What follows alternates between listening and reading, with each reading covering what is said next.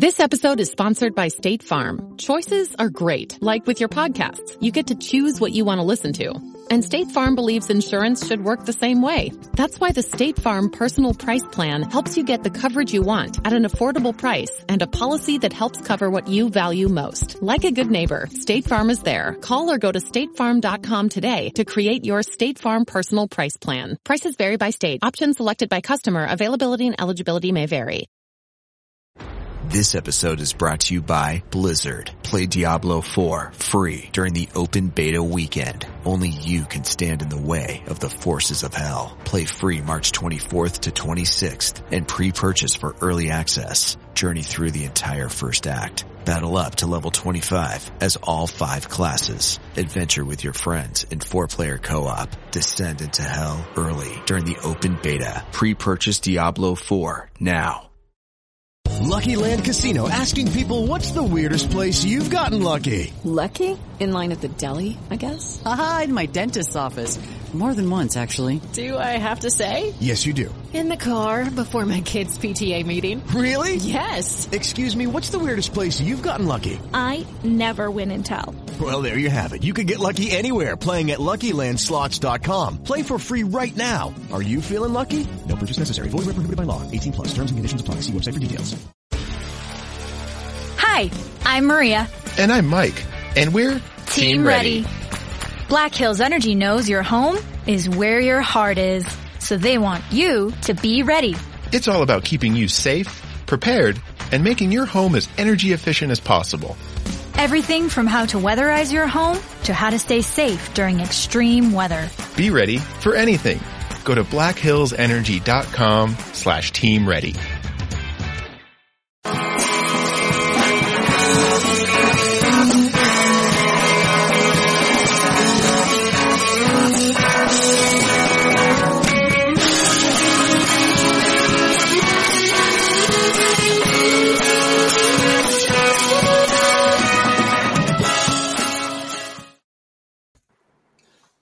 On, guys? Welcome back to an episode two of Divots and Pivots. I'm your host, Andrew LeDuc, aka Real Mr. Mallard, and I am joined with me today by Brad Shanler from the Pesky Report. And uh, we're gonna bring kind of bringing you something a little different today. We're gonna still talk a little bit of golf, but I, I wanted to bring you a bit more of a real life episode today. Um, so I hope you stick around, hope you hang with us, and uh, just enjoy it. So, so Brad, how are you doing today? I'm doing absolutely fantastic today, actually. You caught me on a really good day. That's always good. we got to bring the positivity every day if we can. So that's uh, I'm, I'm glad to hear it. I'm glad you're here with me and uh, hoping to spread that positivity around here today. Um, so what I wanted to really get into today was, excuse me. So obviously we divots and pivots. We always talk about golf here, um, or at least two episodes in now. But I wanted to get away from the DFS content today and and more so kind of relate life back to golf. So you know, as we all know, golf is an incredibly uh, mental sport, um, and the confidence in your game, the confidence in the way you swing compared to the way other people swings, it's it, it, it makes the difference. And you, no, no two swings are going to be alike, and to, to be able to trust yourself and, and shut out the noise of everybody else's what they're saying you should swing like is often the big difference of what's going to help you get to the next level that you want to get to. And um, and I think that relates back to life. So that's going to be kind of the overall topic. We're gonna we're gonna uh, kind of ex- explore it in some different questions today. But I wanted to kick us off with the idea that I don't know about you. I know growing up for me, um, I even into college, hell, um, you know, I was bullied a lot with you know just people kind of other men in my life kind of telling me like, oh, make at least making me feel like I wasn't enough, and it kind of took a hit of my confidence to where when I thought about what it meant to be a man, I thought it meant to be this kind of I was confusing confidence and arrogance, and that's not that's not who I am in my core. And to to to view myself as not arrogant enough is out, outlandish to say now, but I can look back and say that that's kind of how my mind was operating.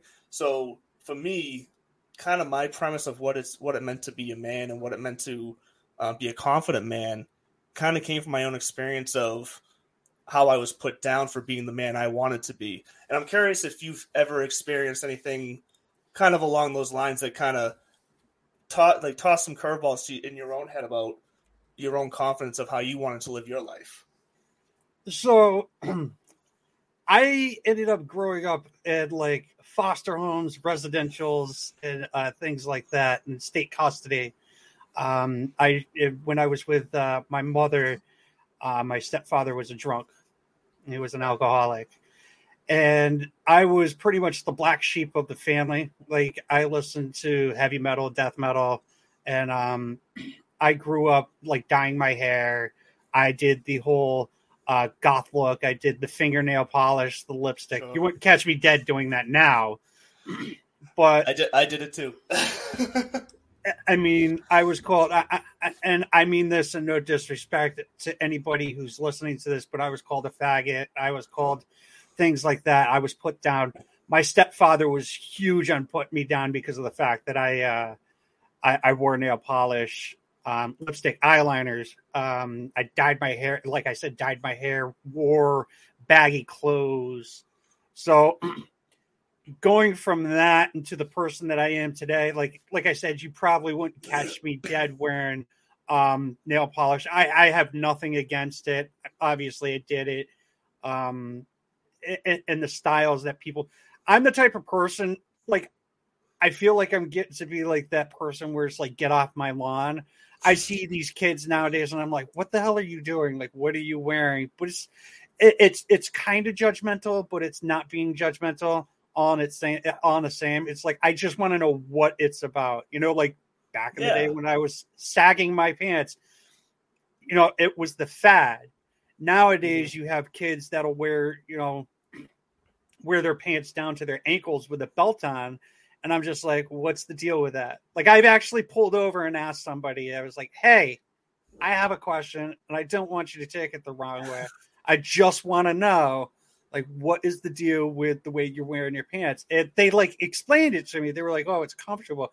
I was like, oh, so there's no like actual thing to it. It's just a fad. And they're like, yeah, it's just fad. I was like, okay.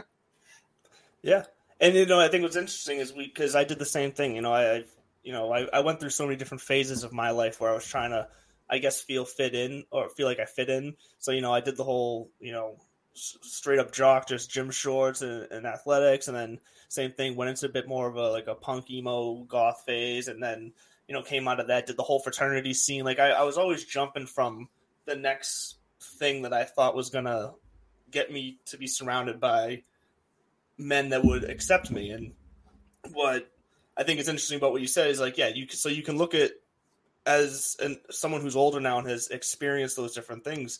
You know, we can look back and think, um, it's you're right. It's more of like from a point of curiosity because you know why. You know, at least I know why I did. You know, I dressed that way because, like I said, I was looking to fit in and I was looking to express myself in in a way that I felt like I could. I wasn't necessarily good with talking, so I used clothes to express myself and Right. and like that. And so you know how you did it, but you know to to look at other people that way now, it can be from a non-judgmental point, just from a point of cur- curiosity. Like I wonder what you're going through right now. That is, and this isn't just talking about people who dress in all black. I mean, like you know, why are just for anybody who's acting a certain way? Like, like why are you choosing to act this way? Is it because you're going through something? Is it just because this is who you are? This is what makes you happy, and all answers are, are accepted and it's it's not judgment, but I think just gaining that little bit of experience is kind of interesting to to look around in life like that. So I think it's great that you stop someone on the road and just ask, because you know that's you start starting the conversation is the hardest part. The, the guy, the guy actually wanted to fight me, and I was just like, "Hey, hold on, dude, hold on. I'm, not, I'm, I'm literally not trying to like start anything with you, or bully you, or anything like that." Because I went through that uh, when I was in high school. Um, so when I was in high school, I was really into like the whole mohawk and like I Sure. I dressed in all black and things like that. But I wasn't one of those kids that was able to like I didn't have the clothes that I wanted, so I had like hand me down clothes and things like Sure. that. And I got made fun of uh, because of my style. Like I Mhm. wore I wore like uh Levi's instead of like you know, I had a couple pairs of JNCOs, Mhm. but I uh, but because I didn't wear JNCOs on a constant basis and I wore Levi's and I had Puma shirts on and Puma shoes on and things like that. Like right now, if I had Pumas, I think tho- those were the coolest things in the world. But I also had a I had a mohawk and I got made fun of because my mohawk didn't go all the way down to the to, you know all the way back. It stopped at the top top of my uh, head. So I got made fun of a lot because of that. That, And I was just so might be one of the silliest things I've ever heard someone getting made fun of for. back then, I took it to heart. well, now of course, yeah. Now I'd be like, you know, I don't know if I can swear on here, but Yeah, you can swear. I- I'd be like, "Fuck you," you know. Like I'm the type of person like I'm gonna dress the way I want. I mean, the only time you're gonna see me in like dress up clothes is if someone of my if someone like my friends or family uh, pass away, get married, or I have a job interview. Other than that, you're gonna see me in work clothes and band t-shirts. And when baseball season's going on, I have I have like a hundred baseball jerseys. Other than that, And- and band t-shirts. Like even now, I'm wearing a band t-shirt. So No, and that and that's it is just funny that like because you can look back and say now like what you would do, but you're totally right. It might might be a silly thing, and I didn't mean that to be disrespectful, like to be like a silly thing to, for someone to make fun of you for. But, no, it, but it's totally, it, it 100% is. Like back then, yeah, it was a serious thing. Like when people made fun of you for what you wore, uh, and and and it, it's just having confidence. You know, like that's what Yeah. you wanted to talk about. And Yep. now it's like I can't grow hair, so I just shave my head. I just grow the facial hair. So if anybody wants to make fun of my facial hair, they can, you know, just piss off. But um, I I can't. I see somebody with different hair. I always I'll question it. I'll be like, "Oh, what is that?" Like I don't know if you've seen uh, the Island Boys. no. Um, yeah, I, I just saw something on them just recently on Twitter, like within the hour, and it- uh, they're they're ridiculous. yeah. I don't but know what's going on with I, but I I think what they're doing is absolutely hilarious, and I think it's fantastic that they have the confidence to be able to do something like that. exactly, yeah. But on the other hand, it's I think they have too much confidence and they're trying to fight people. Like they, they went on uh, one of the Paul's uh, podcasts and they were going to get them into a fight, and I'm like, come on, bro, like you can't fight these guys, yeah, it's but- good to have it's good to have confidence, but it still needs to be controlled confidence. right? you you don't want to be eh, like you said, arrogant. Yeah, and then and and that's the thing. You you know, we take those things when we're younger to heart, and if we don't kind of process those, they they do just kind of snowball into you know. You think when you grow up, you're just gonna like forget about that stuff, move on, and be a, an adult, and it's all gonna be, you know, all gonna be shiny roses, and and your life's gonna fall into place. And unfortunately, you know, what I'm finding out over the last year or so is you, you kind of bring it all with you. You- If, you don't tackle it when it's going on, then you're gonna tackle it eventually. It's like it's like chickenpox. If you don't get chickenpox as a kid, like watch out, you're gonna get chickenpox as an adult, and it's gonna suck ten times worse. Like, Right, right. Yeah. That's why parents always were like, "Oh, hey, you haven't had chicken pox. Your friend has chicken pox. You're gonna go play with them." Yeah, go have a party. Yeah. When you come back, I'll have the oatmeal baths and the the cat whatever the calamine lotion. Is that what it was? Ready? I don't. I don't even remember Just the pink what it stuff that they smear you with. I have no idea. Like I don't remember anything from the chicken pox. Honestly, I just remember the dots all over my face and stuff. I, I had I have one memory, and it's so weird, but I have one memory of the chicken pox being at my aunt's house and just like on the corner of the wall with my back just up and down. like that, it's such a weird memory to hold on to with the chicken pox, but it's it's like a terrible sunburn. Yeah, pretty much. It's, and that, so, but yeah, so that, so yeah, I mean, so now we, we've kind of talked a little bit about what we kind of, kind of what we experienced as kids. It sounds like it's somewhat similar. You know, we we were put in the position where our confidence in ourselves wasn't exactly fostered, and um, I know, like you know, I know you said you grew up in the system, like foster care and whatnot. You know, I grew up in a pretty normal household, mother and father, and um, but for me, it was kind of a different thing where you know my my family was very involved in the church that was right down the street. Like my father was a deacon, my mother was the secretary at the school. I went to that school, like so. Like growing up until eighth grade, I was like. You know the golden child in the community So- because like people knew my parents, so like had eyes on me. Let me ask you a question. Yeah, So you went. So I'm assuming you went to church every Sunday. I did. Did you? Are, are you a religious person now? Um, I am not Catholic anymore. I'm just non-denominational Christian. Okay. Um, but I am. Faith is a part of my life. Yes, it wasn't for a while after that, but it is now again. So I, my mother, uh, and my stepfather were very religious, Mhm. and we we were brought up whatever religion, basically. Yeah. Um, my mom lived. She lived to like take from the church. Like the church would help in this, this, Okay. that, the other thing. Sure. And uh, she had two kids. Didn't have a real good job. My stepfather was a drunk hmm and um so uh we had some i forgot what they're called with the people that knock on your door not uh jehovah's witnesses but Okay. um The- They were just- like, like Latter Day Saints or something. like yeah it, it, walks it, around, it, yeah. it, was, it was mormons they were walking Okay. around but um they came around and at this time i was like 12 years old Mhm. i was smoking cigarettes at this time you know, what i did was i took my mom's cigarettes and i like took the tobacco out of the butts and left them in a tobacco in a ziploc bag and whatnot they come into the house they see this bag of tobacco and they just look at me sitting there with this rolling a cigarette and they're like they're like should we come back? But i i was one of those kids that like i was forced to go to church. I Yep. was forced to do do the church thing. And i feel as though like i have nothing against religion. It's not for me. Yep. but i feel as though the reason why it is not for me is the fact that i was forced into it. And Sure. i had i had to go every sunday. And luckily for myself uh, by the time i was 13 i think i got kicked out of church and i was told not to come back That's uh, uh, when I was 13, I probably would have loved that because I was the same way. It was like it felt like a, that I had no choice but to go.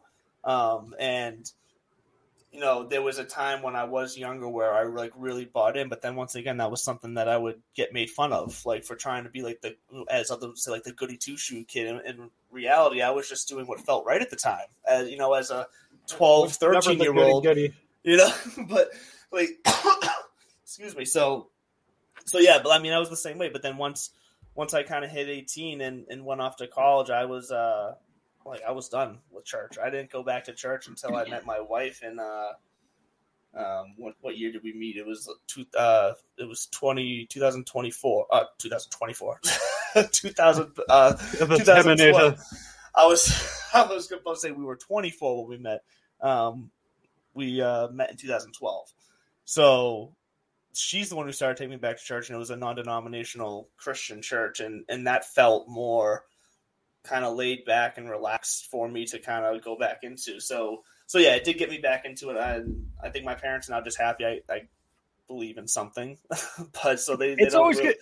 They It's don't push that anymore, which is good. But that was that was my biggest issue is uh it was pushed on me yeah, i feel as though if i was able to find it myself um i would have had more i would have been more interested yeah, like i've read i've i've read uh you know a bible um i don't know which version of the bible i've read but you know there's so many of them yeah. well, um, I've read the Bible um, here and there. Um, I know some of the verses um, Mhm. and things like that, but I mean, it's not something that I live by. It's not something that I believe in.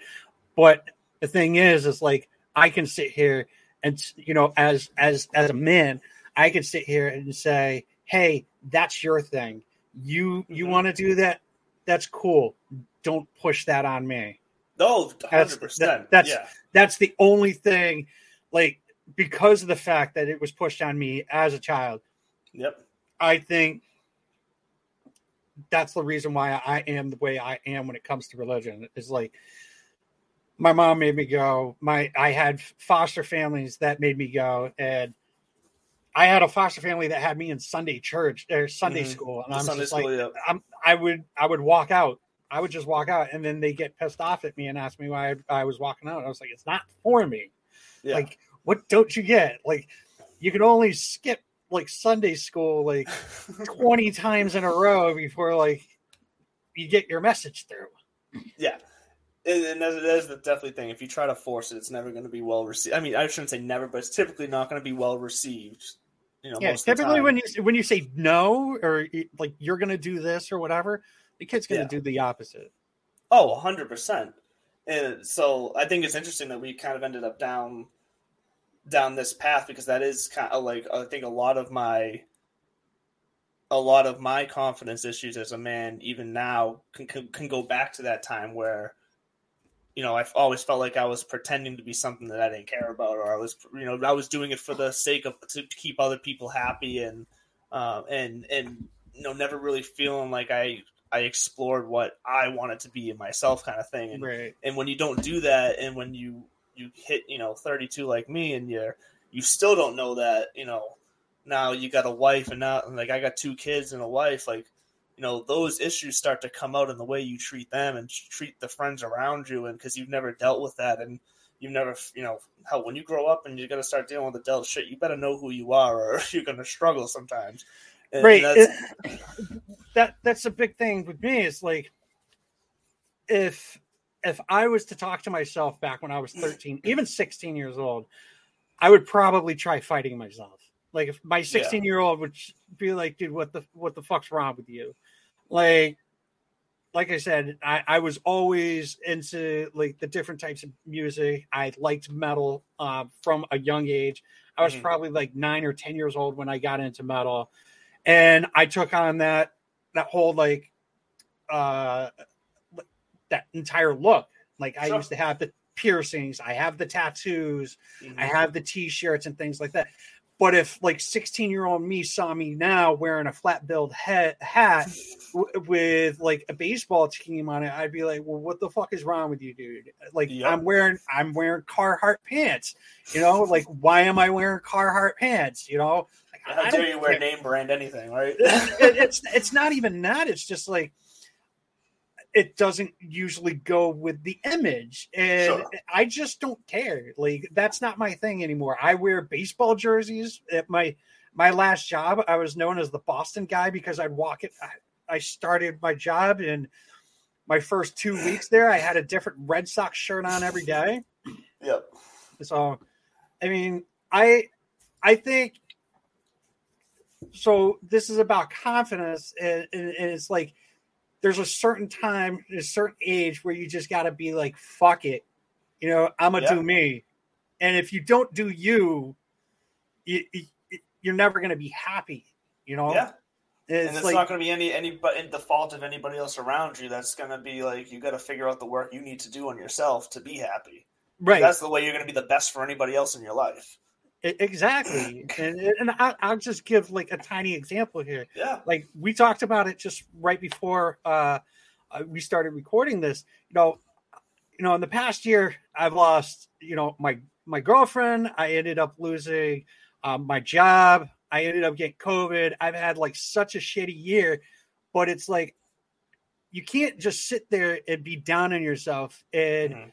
If you're down on yourself for too long and you don't have that confidence to build yourself like get yourself up to get you know basically dust yourself off and just like start start doing what you have to do you're just going to be down in the dumps. And nobody wants to be around somebody who's going to be you know i know people that deal with depression. I deal with depression myself but Yep, i do do have the conf i have the confidence.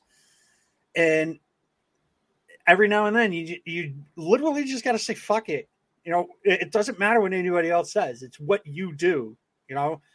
I was uh, i was laid off about two weeks ago and that was probably the hard you know besides a relationship uh standpoint that was probably the hardest thing that's ever happened to me in my 38 years of living and i in two weeks i, I got a new job. I dust myself off. I went and, like i i hit the floor running. I put I put uh, boots to asses, as The Rock would say. And I went out, put my resume out all over the place, and uh, I got offered a position at a, at a job that I'm excited to start at. And uh, I start my job on Monday. So that's where that's where go. confidence that's where confidence hits. Yeah, and, and confidence doesn't mean that you have to be right all the time, or it doesn't mean that you're going to make the right decision or the right move every time. But confidence also means that you're willing to graciously admit when you do make a wrong decision. Like it, it can go both ways. Like, confidence isn't just positivity. Confidence is how you handle negativity too. And and I think Right. that's where you know I know for me in the past. So like with me, you mentioned it. I also deal with depression. I deal with anxiety. It's it's a more recent journey that I'm going through, but it's something that I'm realizing I can find examples of throughout my entire life. But I'm going through the journey of exploring all that now. Um, Right. And which has been an awesome, you know, transition for me. And I highly recommend, just on a slight side note here, highly recommend to anybody out there, man, woman, but I mean, to not leave anybody out, but you know, in this specific episode, I'm talking to you men out there because I feel like there's more of a, uh, a stigma for men to go and seek help and to seek, you know, a therapist, seek a seek a psychologist, seek medication, whatever you need.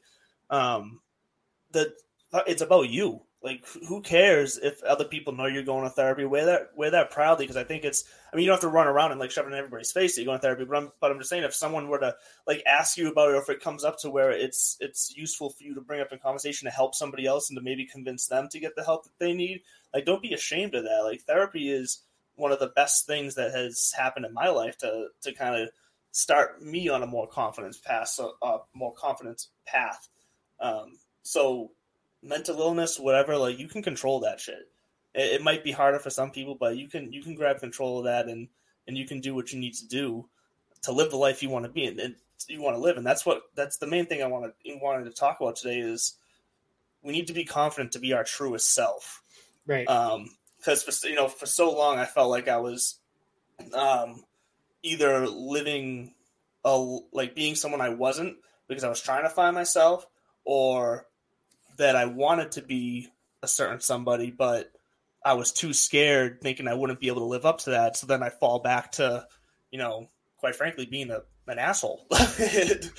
well, here, here's my my thing: is sometimes I, I've I've put up walls uh, yes. to where I don't let people in, and sometimes I'm a um, person who tends to say what's on his mind no matter what.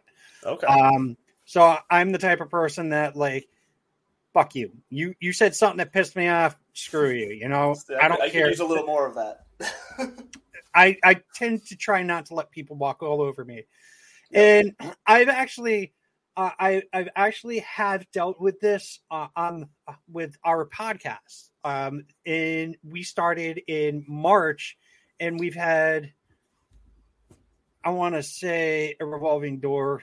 Uh, I want to say about four or five people have already come and gone. And okay. it's because we butted heads. And I was just like, I'm in charge here, not you. I don't care mm-hmm. what you have to say. And recently it's kind of, you know, I've, I've thought about it and I'm just like, I, I can't do this if we're going to have a successful show, yeah. you know? Um, and I've gotten to the point to where like, okay, I got, you know, you know you don't have to like respond to somebody as soon as they say something because they piss you off take a mm-hmm. second relax l- you know let it let it blow over for a little bit get back to it in a day if you have to uh, yep. before it was like somebody would say something and i'd be like nah fuck you yeah that's someone someone recently told me like what might be the greatest advice is to when you feel you're in a moment like that to stop and say respond and don't react. Because I'm guilty of so like it's funny like my reaction aren't aren't as like outward and like forward as yours are. Like you're saying you'd be like oh fuck you like this is the way it is. Like like verbally telling somebody the way it is and, and taking control. With me my reactions would be much more like passive and quiet and you know, I would just then get grumpy about everything, and then every little thing pisses me off. And then you, but with that, then you change the the mood of the house around you,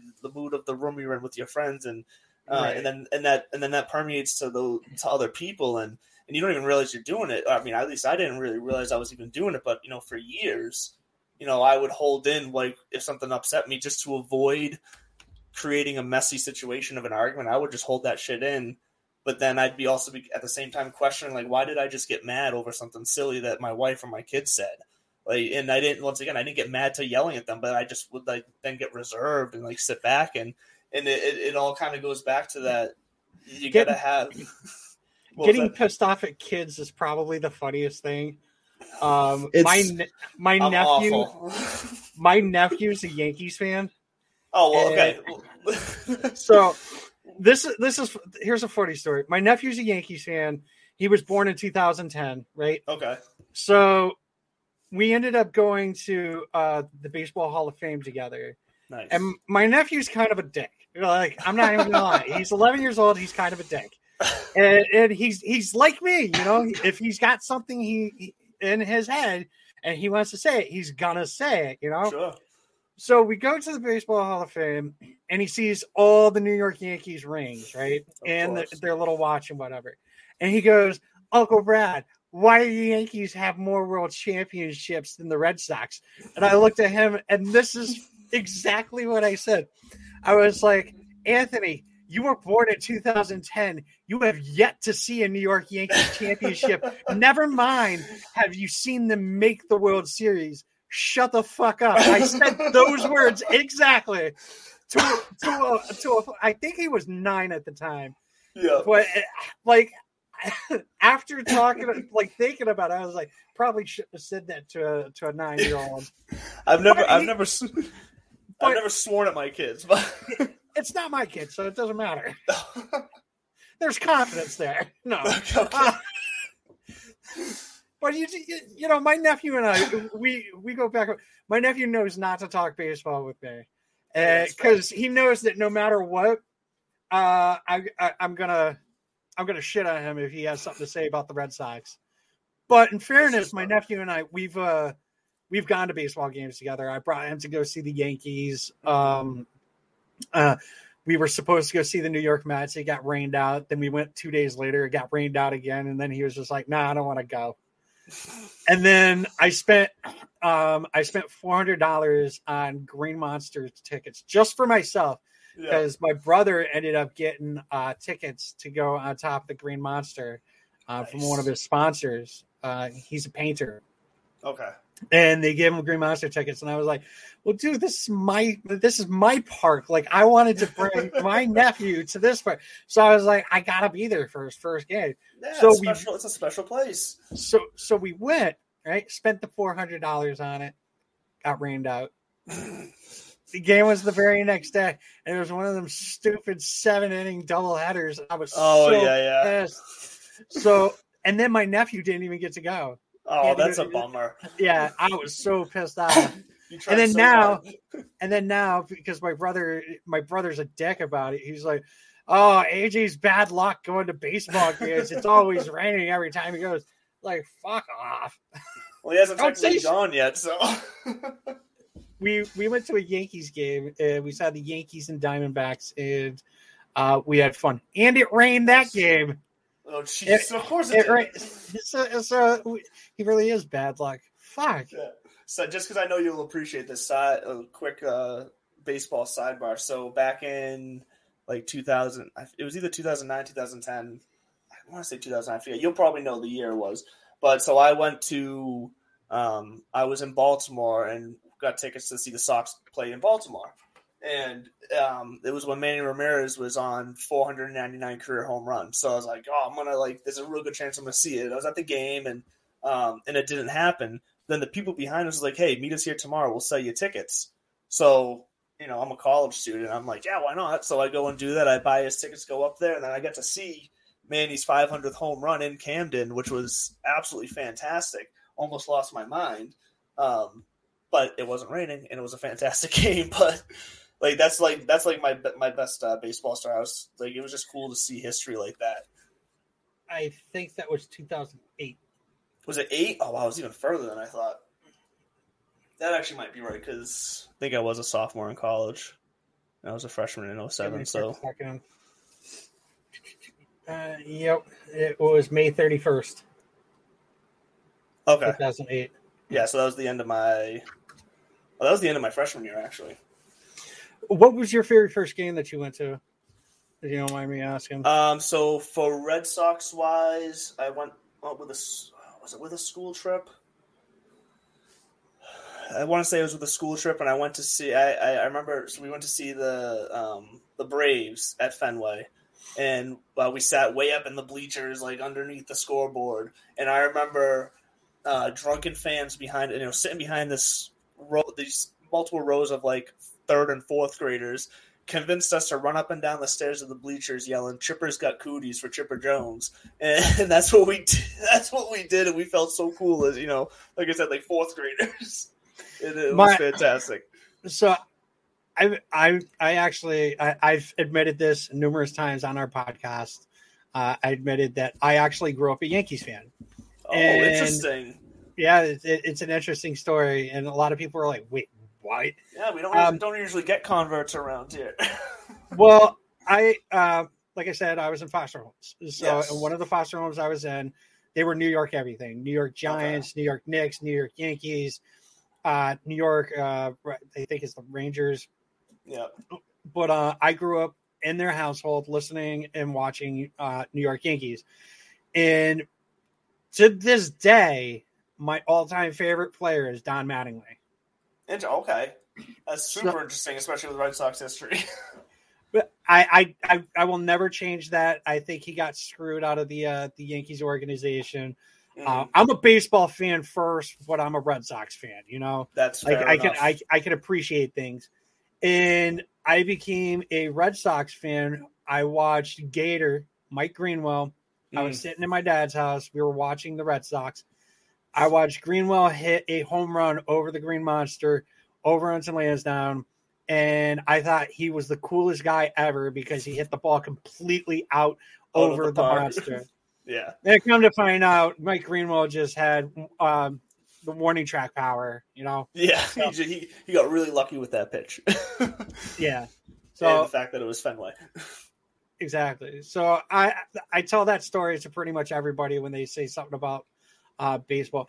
But um, my very first game was actually um the day before the bombing. Really? Like, so the first time in Fenway, you mean? First time, no, first baseball game I ever went to. Oh, really? Everyone too? Right. Okay. So oh, wow. I didn't, I didn't start like I was a Red Sox fan, but I wasn't diehard. You know, Sure. I wasn't a diehard fan. I paid attention in like '99. You know, like I knew who Nomar was, I knew who Pedro was. Okay. You know, I know who Trot Nixon was. You know, go through '99, 2000. I started paying attention to 2003, 2004. Got a lot of my attention, especially during course, the yeah. ALCS. After Oh, they won the World Series. Series, you know, I, I I I got more into them. Didn't really get super super involved with the Red Sox, where I was like, I have to watch this game no matter what until 2013. Okay. I was working for uh, StubHub at the time, and I was like, you know what, I'm going to a Red Sox game no matter what. Mhm. Bought a ticket. It was just a random ticket. Just happened to be a day game, and uh, it was my girlfriend at the time and two of my friends. We all went. It was all of our first time going to a baseball game, and we happened to go down on the field. We happened to get to go down on the field.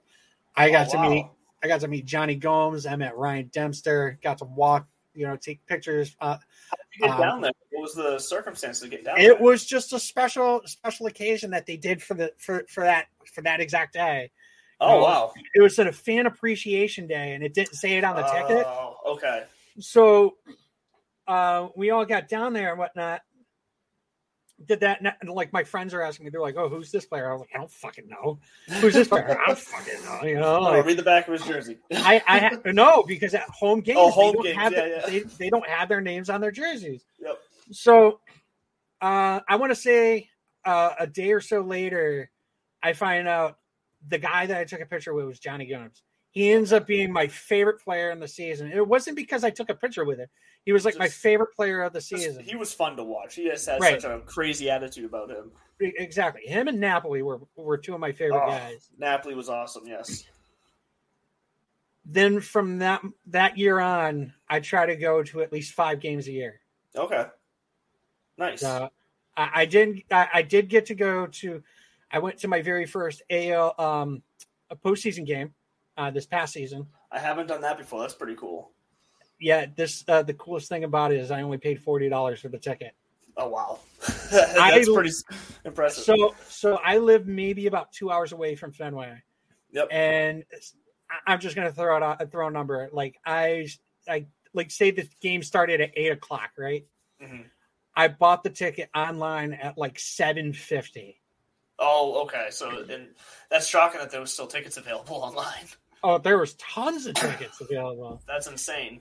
And the coolest thing about that was is that was the the one where um Kyle Schwarber hit the grand slam in the first inning or the second Oh, inning, yeah. I think. Yep. And the other cool thing is is like so everybody on the on our podcast is from like all over all over the US. So we got Okay. people from Massachusetts, we got people from New York, got a couple people from Connecticut. One person's out in California, one's in Iowa. Excuse me. I got to actually meet one of the guys on the podcast, and it was it was it was cool. It was cool. That is pretty cool. At no, that game. yeah, when you can put a face to a virtual face, I should, I guess. Like we, We see each other. We yeah, see each see other. each we other, just but it, we can't give each other hugs and kisses and, uh, and things Yeah. like that. You know. no, that that's that's cool. Yeah, that's um, no, that that's pretty that's pretty crazy a kind of sports journey as you as a Red Sox fan. That I wouldn't have guessed. So that's uh that's really awesome. Um, yeah, I remember my my first disappointment as a sports fan was when the Patriots lost uh, to Green Bay in the Super Bowl in '96. That was the first time that I remember like being disappointed by sports. With sports, I felt like broke my heart. like I went to school the next day and just was sad all day because the Patriots had lost. Like so, that's always like my go-to like sports memory. Like that's where I became like a diehard sports fan of everything. Where I was like, I'm gonna care way too much about this stuff growing up. Baseball is the only sport I give a fuck about. I don't. Oh, care. really? Like I, I pay attention to the postseason for for football. Mhm. Uh, I don't care about basketball. I don't care about. Uh, I don't really care watched- about basketball either. Yeah. I've watched the Premier League recently because I Mhm. live on the USA Network. But Okay. um, and like once in a while it'll come on, but I don't know what they're doing. I I don't I don't get hockey. I don't understand it. They don't fight as much anymore, so there's they that. don't. It's a shame. And so that loses my interest right away. hmm And It's, funny. it's funny that the fact that there's no fighting in hockey loses your interest. Yet you can sit and watch baseball. That's that seems so backwards to me. like you you want to see how much of a diehard baseball fan I am? Let's see it. All Those all jerseys, and it's all and it's all different teams. I can tell too. Yep. I have one jersey from every team, and yes, I even have a New York Yankees jersey. I have a Don Mattingly jersey, and I lost a bet to my brother for the 2020 season, and I had to buy a Luke Voit jersey. Oh jeez. You know what? If if you're gonna have any player on the Yankees on the current roster, Luke Voit's the one to go to. That's fair enough. I I'm not gonna not gonna second guess you on that one. That's fair enough. Um, that is just funny. Like yeah. So I mean, obviously I. I, mean, I write football during the season, and obviously now I'm switched over to golf. We're not really talking about golf today, but golf is like I just just- started trying to get into golf. Um, it's uh, it's it's a little, it's a little different. I have a I have a pretty bad back, so like Sure. I, I I don't do it all that often. But when my back is feeling good, I, I have no problem. You know, um, yeah. I can yeah. I can drive a ball. After that, I can't do shit. That's what a lot of people say. It's funny because then once you start playing golf on a course consistently, you start to focus on like doing the other stuff, like the irons and the short game and the putting, and then you find you figure that out. You can't I'm- drive the ball anymore. I'm fucking, I'm terrible when it comes to putting. My brother, Yeah. my brother, uh, during during the season, he'll go out and golf two times a day for, on the weekends, and if he has a day off on the weekday, he'll go out maybe once or twice. Okay. Yeah, I wish I could play. You know, I, I was part of a league this past year, so I was able to play every Monday, which was a lot because before that, for a couple of years, I was playing like once a year, which is not never enough to one. If you really like golf, that's just not enough to enjoy it, and two, it's not enough to get better or stay consistently good either. Oh, I'm I'm just terrible. I just did it for fun. Um, Yeah. My Oh, old yeah. company, my old company used to do a golf tournament um, once a Those year, are always so much fun. and I, I think they're called scrambles. Yep. We would do scrambles, and I was the worst person on our team. But it's, but those are just all about having fun. Like that's what that is. It's, it's those are an absolute blast. I love those. And and golf is so. What's interesting about golf is that I think when it comes to watching golf on TV, it definitely helps to play golf yourself too because I think you you gain a bit more respect for like what like when they hit an amazing shot on TV. I think if you don't know what it's like to swing a club, you don't realize how hard it is to do what they just did. So it becomes more exciting that you watch somebody do it. If I can't. watching golf to me is like watching paint dry. If that, That- makes Look, that's if that fine. makes any sense. Like no, no offense. Like playing it's fun, but Yeah. watching it like that's weird to say because I'm a baseball fan. You know, Once again, it is kind of weird. but no, but I get it. As a golf fan, I get that, um, and and that's and that's all right. Like, you know, it took me a while to enjoy watching it too. And then one of the big things that got me into it was, you know, when I started playing DFS for it, the, the sweat just became real for it to where I was um, all of a sudden cheering for guys that I never would have even known before I started playing DFS. So that kind of that is what kind of helped started to broaden my horizons on golf a, a, few years ago. Even though I always kind of knew what was going on, but um, but, but golf. I, I'm ahead, sure that if I understood the game more, like using the irons, the wedges, yeah, and, and, and things like that, I'd probably appreciate watching it a little more often. Hundred percent. Yeah I mean, it's so like I said, it's so weird as a baseball fan to say something like this, but like I can't watch somebody hit a ball and just like run after it. You know, that is that is baseball summed up. it, it really is. It's like you either I don't know Except there's like, more action in golf because technically, the second the guy's shot is over, they jump to showing somebody else. So you don't have the waiting in the batter's box oh, and man. pitches that I am not anything. making a good. I am not making anything easier over here. I just, I, I can't watch it. It, it would be like I bet, I bet you. It, to me, and in all honesty, there's a difference between watching a baseball game on on TV mm-hmm. and watching a baseball game live Oh, sure. And it's it, it's almost.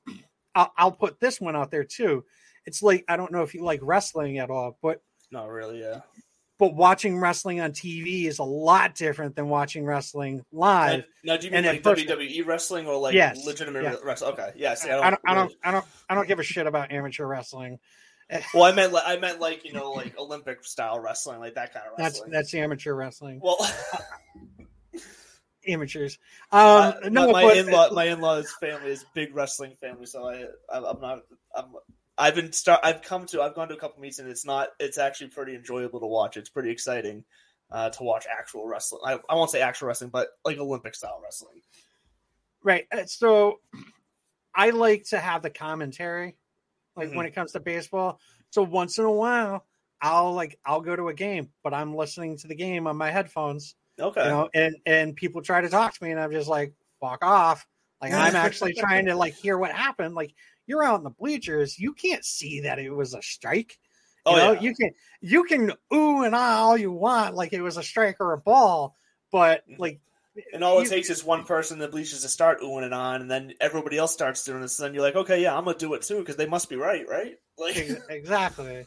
And with wrestling, the same thing. Commentary, like I watch wrestling. I won't go to a live event, and I don't like mm-hmm. the live events because you don't you don't hear that. You know. Sure. So at home, I can sit here on my TV, watch everything that's going on. I get the I get the commentary. I could see and, that with wrestling that the commentators are also part of the show, part of the storyline. So if you're missing that, you're I could see where you it would feel like you're missing a piece of the puzzle of what's going on. I feel we just got completely off track here. Oh, we hundred percent got off track, but that's but, fine. But but what I was gonna, I mean, because we we got like fifteen minutes left here, so like it's it's a perfect way to kind of bring it back to golf and like kind of the overall idea that we were talking about, and and like what why I don't mind that we got off track here is that I've only ever talked to you briefly in in the group chat, and we've never talked in person before. Um, Technically, but, we still haven't talked in person. But we said, well, you know what I mean. if I had a if I had a drama, but um, but like like this conversation right here though, like even just opening up to talking to you, and then let alone however many people choose to listen or watch watch this stream is just for me to have in yourself like to just come out and start like like you shared some stuff about your life that that is vulnerable. And you know, I I, I didn't share details or anything, um, but you know, I shared about like my own mental journey and like I never would have done that before. Like that's the type of stuff that my idea of a man growing up would have stopped me from doing because that would have seen I would have had this fear in me that any guy watching this would would see that as weak and would have and then in turn would would not talk to me would not want to be my friend. And that's such a wrong way of looking at it, it to me now as an adult, to me now as an adult yeah i can now say that uh, it's to share that and put that out there is actually a sign of strength. It's a sign of confidence in the right way that you know i am so comfortable in my own skin that I can put this out there and I'm not going to care if you want to talk to me or if you don't want to talk to me. That's fine. That means you're not meant to be in my life. And, right. and, and that's all right because you need to surround yourself with people who are going to better yourself. And I'm saying this kind of half tongue in cheek because I'm still not perfect at this. This is still something that I'm struggling with and working through right now. Um, it's, it's a It big takes part time, of my man. life. Yeah, it, it takes time, and it's still a big part of my life that I'm working through right now, and that's okay because I'm going to continue to work. So, like, if, if anybody out there is listening to this is kind of feeling that same way, you just got to take those steps of putting yourself out there. And and look, I was going to tie it back to golf because you know, like I said, with the whole stuff with swinging and um, there's so many different ways to do it. You can get so caught up in trying everybody else's way that you forget to explore what feels most comfortable for you. And if your if your whole goal in life is to be the best version of yourself for someone that you love or for a family or whatever, what I'm learning right now is that you don't put the focus on on those people necessarily. You got to put the focus on being the best version of you for yourself because that's going to then permeate to the people you love. They're going to see that and they're going to react to that and that's going to get the result that you're ultimately looking for is what I believe. I've I'm the type of person where I've pushed so many people away from me because the fact that like I don't want to open up, I don't want to talk Yeah. about things, you know, and like I had um, for a brief period of time in my life, I had a drug addiction, Okay. and I was addicted to Percocets. Mhm. And you know, I'd wake up every morning. I'd you know, I'd snort some lines of Percocets. I'd go to work completely screwed up Mhm. you know i put myself at harm's at at risk by driving under the influence going to work under the influence working uh, on a pallet jack and, and that and i thought i thought i was fine i thought it was perfectly fine and i ended up uh, my dad got a hold uh, found out about it Mhm. and when my dad got found out about it my dad's the type of person where he doesn't he doesn't show his emotions and his feelings and things like that because he grew up you know the 60s and 70s Exactly. Yeah. and he he called me up one day and he was like we need to talk. I was like okay. He was like well why don't you meet me for lunch? And i was like well what's it about? And he told me. He was like i found out you know this that and the other thing. And i was like okay let's talk. And then my dad and i talked about it. And if it wasn't for um my dad and a couple of my friends i probably would have ended up dead because of the fact Mhm. that i was just doing i was just doing this like so much i had a roommate at the time that was selling me these these pills and i had i had access to these all the time every day at Mhm. any t- point in time and Yeah. I talked to my dad about it, and my dad, you know, he was like, "If you need somebody to talk to, if you need me to, you know, need me to find somebody to like get you put into a uh, a wellness program or something like that, let me know, and I will." And like, I cried over it. You know, my dad showing me that he cared about me and whatnot. And I mean, I still kind of, you know, push people away and things, but my dad, my dad and I have a good relationship. I'm a hugger, you know, so like. I'm a hugger. Um, I'm, I mean, I'll give you a handshake and whatnot, but if I know you, you know, I give, I, I'll give you a hug. Yep. My, I think, um, I think I've given my dad maybe two hugs in 30 years. Okay. Uh, not 30 years. I want to say since I was 16, I probably have given my dad two hugs. Because when I was younger, that's different. You're a kid Sure. Yeah. but as as an adult, as an adolescent, um, it's a little weird in that sense. My dad's not a hugger. My dad's a Mhm. my dad's a all right handshake. You know, Yep. um, I'm trying to get my dad more into that, but But same thing. You can't if, if that's not what he's going to be. You can't Right, force I- it at the same time. I, I don't force it. I Yeah. always ask, I would, like I'll go over his house and whatnot, and I'm like hug, and like he'll be like he'll say no thank you. You know, Yeah. it's it's So nothing. it's more in a joking, more in a joke, more kind of in a joking way, kind of thing. Yeah. Yeah. No, I get that. Now, if in we only have ten minutes, and this would probably lead to a bigger conversation, but I am kind of curious, just in my own exploration of like my own addictions to to different things. Um,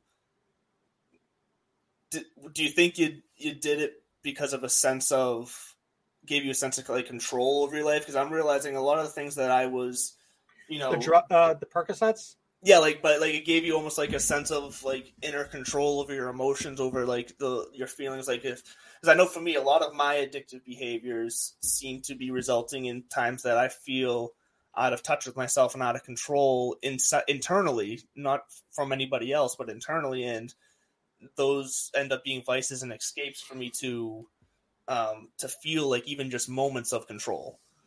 Uh, my addiction to Percocets uh, stemmed from my bad back. Uh, I okay. was doing I was doing uh, taking Percocets because I was having problems with my back. I was in constant pain, mm-hmm. and then after a while, it just wasn't doing anything. So then I started snorting them. Um, sure. So and then uh, when you snort them, it tends to get you higher quicker. Yep. And and if kids are watching this, don't listen to that. Yeah, maybe maybe we should have put the explicit one on this one. Sorry. Whoops. Um, but um no, so when when you do things like that, I was doing it for that simple fact and as as time progressed, um while I was doing that, my fiance ended up leaving me. So I went mm. down a uh, I went down a deep hole where I was super depressed, and I was just like, "This is this is gonna make me feel better." Yeah, you know, it it's it's a familiar remedy. It, it's almost like an alcoholic, somebody who you know, mm-hmm. you know, I'm gonna come home from work. I had a bad day. I'm gonna have a drink. I had a good day. I'm gonna have a drink. You know, sure. something like that. And then I'm just gonna keep drinking until I get messed up.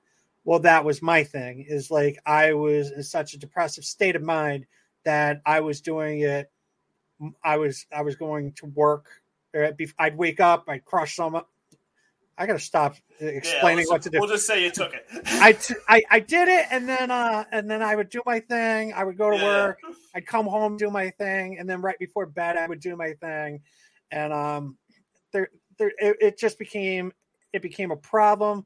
Um, I almost got into a car accident going to a friend's birthday party um, I explained to everybody there. I was like, "Oh yeah, I just did this, this, and this," and they and, and like instead of going, "Oh, good for you," I got the uh, got, w- w- what an idiot! Like, why would you yeah. do that? You know? And yeah, in your head, you think it's gonna make you cool, and then you realize when you say it, like you reach a certain level of people, the you realize, hey, exactly. wait a minute, like these people that I'm trying to impress are actually like like they're not as crazy as I think they are. They don't want to see thing, bad things happen or wild things happen. Right. They just want to have a safe, good time. pe- people actually give a damn. Yeah, and once you realize that, it's it's you know it's game changing, and and yeah, I definitely want to get back to back to and, and, I you know I, I I pushed that conversation there, so that that's on me to to to kind of bring out those that's details. Fine. But but I but I think but even if it's not like your situation or my like there's we make sometimes decisions to feel like I said, for me to feel in control of like my inner sanity and my my mind. And you know it feels good to to have that control for the temporary but then you know what it's taken me now i guess 7 years to realize is that the effect that can have on the people around you right. like those eat those tiny little moments of you gaining control are also tiny little moments that you are taking away from the people that you love or you know in one way or another whether it's just attentive time to them whether it's um, you know you're, you're, just not being nice like it shows itself in many different ways but it it all you can't have this without it have you know can't have a without also having b be a factor and right. to, to to balance that to where what i'm now trying to figure out which i think is key for a lot of men is to to once again go back to finding the confidence to be the true self. Like so for me, my true self that I've always struggled feeling comfortable with in having friendships with other men because I feel like it's just not going to be accepted. But I like to be just freaking goofy and silly yep. and sometimes sometimes weird and maybe sometimes childish for my age, like in a, not in like an inappropriate way, but just in like a hell. I think some silly stuff is funny, and you know, and I'm I, I'm I'm sorry, I still laugh when I hear the ketchup bottle. Who? Okay, so yeah, like I'm 38 like, years old. If I go to a restaurant and I hear a through a oh, ketchup yeah. bottle, I'm like. and, and, you know, and what it was like, so I like I like to be, I like to you know make silly noises and voices and, and have fun and and not care. And like I think when I when I got married, I had this this thought that you know if I'm still acting like that kind of person, like I'm not gonna be like an adult. Like I'm not right. gonna be able to be the husband or the, the home like the home keeper, father, whatever you want to call it. like like that was to. the main fear. Yeah. But then in, mean, in running from that true version of myself, I became what I didn't want to be anyways, and like not the greatest version of a husband, not the greatest version of a father, and you know, and that's you what you got to be true to yourself is really what it boils down to. And i completely understand when it comes to like fooling around and whatnot.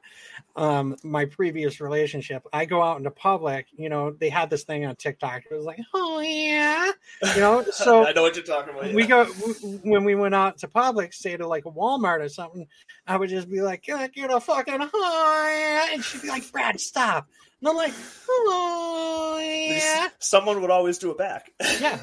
And, and and we started doing it we started doing it at work too. It was so funny. We had we had a few people doing it. So I, I, I get i get the goofy thing.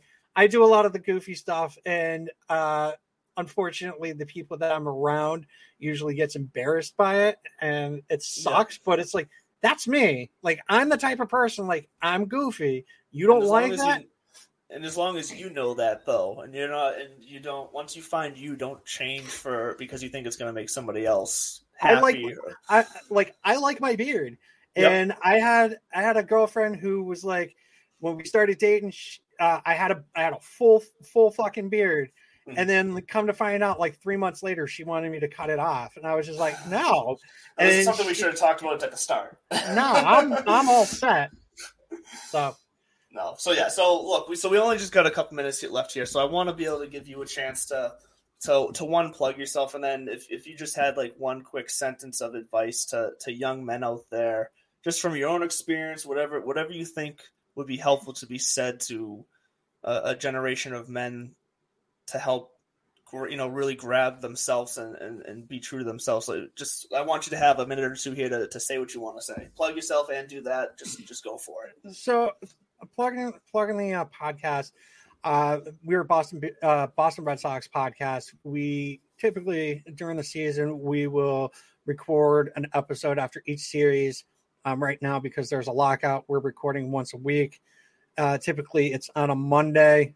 Uh, this week it's going to be on wednesday because tonight we've got the hall of fame vote coming out. Uh, and hopefully david ortiz is a uh, for sure first ballot hall of famer which if he isn't, I'm going to kick Dan Shaughnessy right in the ball sack or where his ball should be. Um, you can follow us on all social media at Pesky Report. Uh, and also, you can follow me. I'm on Twitter. It's BRS Baseball 83. Um, I do go on there. I'm a little more uh, baseball oriented in there. I don't typically talk about just Red Sox on my own Twitter account. Um, but one thing that I would say to the young generation out there, uh, let's just like take it like this. Uh, my nephew's 11, so something I would say to him is, I appreciate you for who you are. Everybody out there should appreciate you for who you are, and if they don't, fuck them. You do you. If it makes you happy, do it. Just don't be a dick, because being a dick's not going to get you anywhere and i mean that's pretty much what i've got to say you, you you've got to you got to like we've said numerous times be true to yourself because if you're not true to yourself you're not going to be happy and you want to be happy Fantastic. I love it. Well, thanks again for coming on. I really enjoyed this kind of impromptu conversation with you. I thought this was great. Uh, quick shout out to Belly Up Sports. Quick shout out to Tiki Live. You can find this on tiki tikilive.com uh, Wednesday at 10 a.m. Eastern. That's the regular spot for the show. Uh, and then follow at Belly Up Sports, at Belly Up Podcasts, and at Divots and Pivots on Twitter. We will see you next time, guys. Have a great one. Lucky Land Casino asking people what's the weirdest place you've gotten lucky? Lucky? In line at the deli, I guess? Aha, in my dentist's office. More than once, actually. Do I have to say? Yes, you do. In the car before my kids' PTA meeting. Really? Yes. Excuse me, what's the weirdest place you've gotten lucky? I never win and tell. Well, there you have it. You can get lucky anywhere playing at LuckyLandSlots.com. Play for free right now. Are you feeling lucky? No purchase necessary. Void where prohibited by law. 18 plus. Terms and conditions apply. See website for details. Hi, I'm Maria. And I'm Mike. And we're Team Ready. Black Hills Energy knows your home is where your heart is, so they want you to be ready. It's all about keeping you safe, prepared, and making your home as energy efficient as possible. Everything from how to weatherize your home to how to stay safe during extreme weather. Be ready for anything. Go to blackhillsenergy.com slash team ready.